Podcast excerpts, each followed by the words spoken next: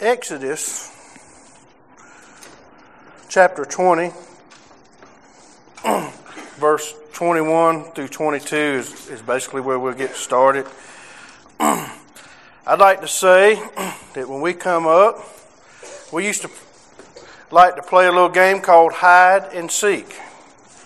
I imagine probably everybody on the sound of my voice at one time or another has probably messed around with that old little game. And there's always that one person that could hide and you never could find them.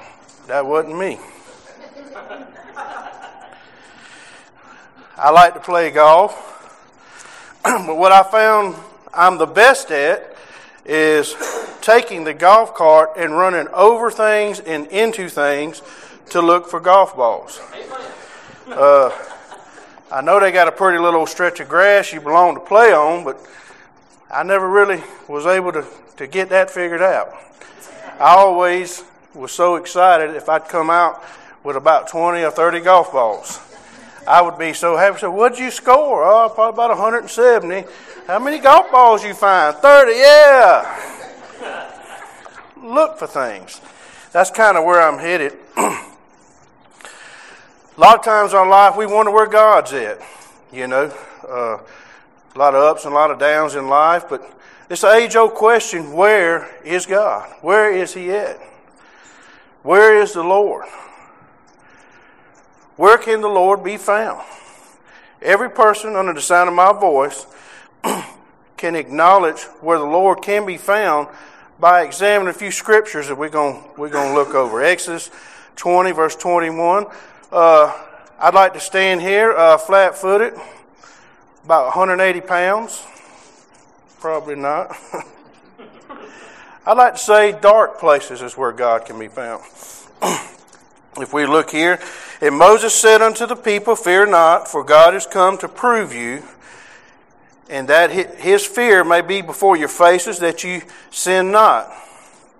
And the people stood afar off, and Moses drew near unto the thick darkness where God was. Now, I ain't the sharpest tool in the shed, but I've lived long enough to realize in my life, some of the darkest moments in my life, there was God. Uh, some of the dark moments I didn't have a choice to walk through. Some of the dark moments I did have a choice to walk through. But that's where I found God to be. 1 Peter 2 9 says that we're called out of darkness. So darkness is a common place for people like you and me. Though I walk through the valley of the shadow of death, which, you know, institutes a dark place, I will fear no evil for thou art with me. Dark places is, uh, is a gesture that we're not going to get away from. A lot of times people see, uh, tell you either coming out of a dark place or headed into one. But be not afraid.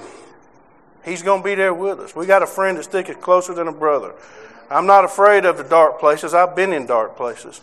I've got the experience to tell some of you young folks you know, He's going to be there. His word is true. He's going to be, you just got to stand firm and walk on through that dark time, right? Cut the high beams on. Cut the high beams on the scripture, right on that problem. And just hold, stand firm and hold tight. He will be there with you in those dark places. Where else can we find the Lord? How about dead places? You ever had a dream die? you ever had a loved one die? You ever felt like you was at your end? This might seem like a dead place. If you turn to John 11, 34 and 35, we're going to see from the scripture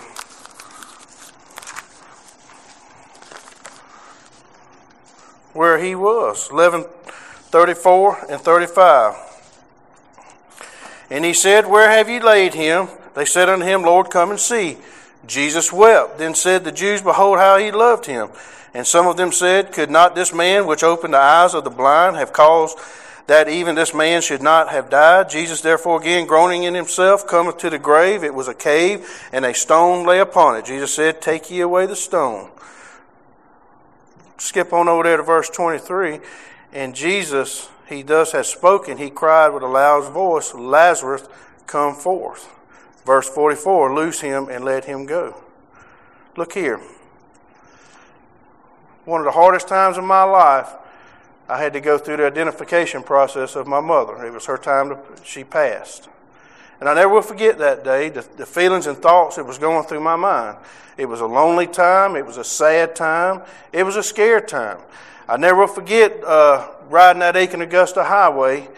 The rain was just, I mean, it, as much as it was raining that day, I believe tears was coming down my face. it was a dead place. And if we live long enough and have enough birthdays, we will rub shoulders with this death thing. And we'll always can remember Jesus wept. You know, he's touched by the feelings of our infirmities. He knows our ups and downs. Where are you going to find the Lord? A dark place and a dead place. Amen. He can turn it around. He'll walk right through it with you. Look here, I know, right? When you speak from experience, you know, you don't have to wonder, maybe might it be true? Yeah, it is true. I've done it, I've wrote it, I've been there. He'll be with you in some dead places. Amen. also, the third place that I wrote down, we can find him at devoted places. Not only dark places, dead places, but we can find him in devoted places. Let's go to Acts 16 25 right quick.